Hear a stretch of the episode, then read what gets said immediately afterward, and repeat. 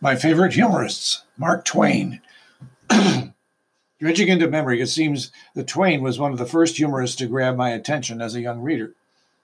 Most kids' first exposure to Twain is through Tom Sawyer, the smart aleck boy who was always a step ahead of the rules and always has a scam going that often involves getting the better of his friends and family. The incident that comes first to mind is the one about the painkiller, a tonic that Tom's Aunt Polly forces him to take. Back then, kids were given such tonics all the time. the painkiller was most disagreeable. Tom gives his portion surreptitiously to the cat, who reacts by going berserk. Aunt Polly worms the truth out of Tom, who confesses that he gave the cat his medicine. Aunt Polly becomes furious and scolds him for doing such a cruel and thoughtless thing to the poor, dumb cat. Tom then makes her see how she was doing just that to him. Aunt Polly, for all her sternness, loves Tom and wilts when she realizes her double standard. Tom's pal Huckleberry Finn becomes the center of a later Twain work, the peak of his achievement, achievement, featuring Huck and the slave Jim's escape down the Mississippi on a raft. Although humorous, the story covers many levels of the society, but it takes Huck, the outcast, to really feel the injustice of slavery. Who at one point says that he recognizes society sees nothing wrong with slavery, the pious and religious thing would have been to turn Jim in to the authorities. That just doesn't seem right to Huck, and he accepts and he'll be damned to hell. the river is perhaps the main character in the book, with its moods and changes. The storm on Jackson's Island is unforgettable. The close calls, the picturesque characters met along the way. The idea is for Huck and Jim to float downriver to Cairo at the southern tip of Illinois, then go upriver on the Ohio to freedom there's a small illogic the, in the fact that Huck and Jim's hometown back in slaveholding Missouri is straight across the river from Free Illinois, and Huck and Jim could have accomplished the same thing by just paddling across. But that would have been a different novel. By concentrating on the extreme and grotesque episodes, Twain produces a vivid and semi surreal world, which, while in its particulars is possible, the overall impression is disconcerting. This is certainly the formula for success in fiction convince the reader that what he sees is real, but use extreme and colorful incidents as long as they're not so extreme as to seem impossible. Eventually, Huck and Tom miss the mouth of the, of the, Ohio and drift further south into slave territory on both sides. After many scrapes, they light in a place where they are recognized, and Tom Sawyer shows up.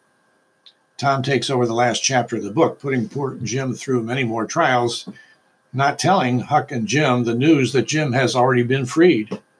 The boyish escapes that Tom engineers are cruel and unnecessary. Eventually, Tom does reveal the good news for Jim, but only after engineering these final episodes. The last chapter of the book is often condemned, but both in a supreme act of imagination, Twain doesn't let us go so easily. And through a kind of double reverse irony, this last chapter further underlines the evils of slavery. Huck is then adopted by the widow Douglas, who tries mightily to civilize him, but eventually fails. And Huck lights out for the territories. Many authors, including Twain himself, have attempted to pick up the thread and write about the further adventures of Huck Finn, but none of the sequels have had much impact.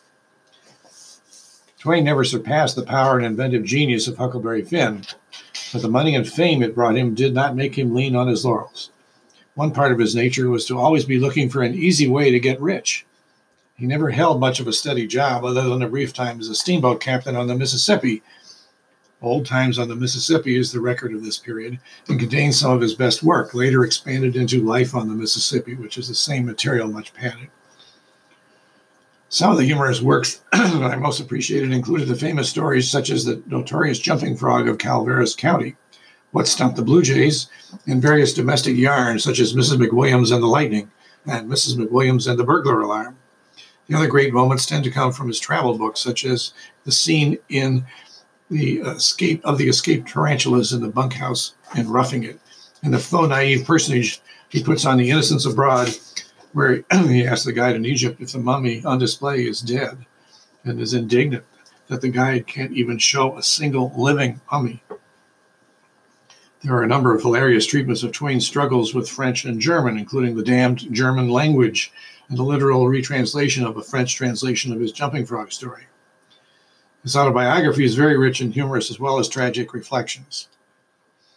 As he became a worldwide celebrity, Twain tended to do less humor and see himself more as a philosopher and critic. It's hard to escape noticing the juxtaposition of his critique of Gilded Age capitalism with his own mendacity and failures to strike it rich. He bankrupted himself, financing a typesetting machine that was supposed to automatically justify a line of type, but which was too finicky to be practical. Rather than leave his creditors in the lurch, though, Twain's wife Livia convinced him to undertake a two year global speaking tour to pay off his debts. He did. About 1959, a number of Twain's harsher works were finally published. His daughter Clara had prevented them from being published on the grounds that they did not represent her father's true feelings and personality. On her death, Twain's Letters from the Earth came out, a ferocious blast at, uh, against religion, which by that time was hardly unconventional. Other bitter works were published in his lifetime, perhaps giving the lie to Clara's explanation. The novella, The Man Who Corrupted Hadleyburg, is about a stranger who takes a grudge against the town of Hadleyburg, where everyone brags that they uphold the highest virtues. The main character conceives a plot of publishing a note in the local paper saying that he was a stranger who was down on his luck when once he came through town, but someone looked kindly on him and he wants to return the favor by giving a fortune to that person if he will just identify himself. In no time, the town in no time the town is turned upside down by people imagining that they are the one referred to and claiming the money. Eventually, the town is disgraced and its self-regard is destroyed.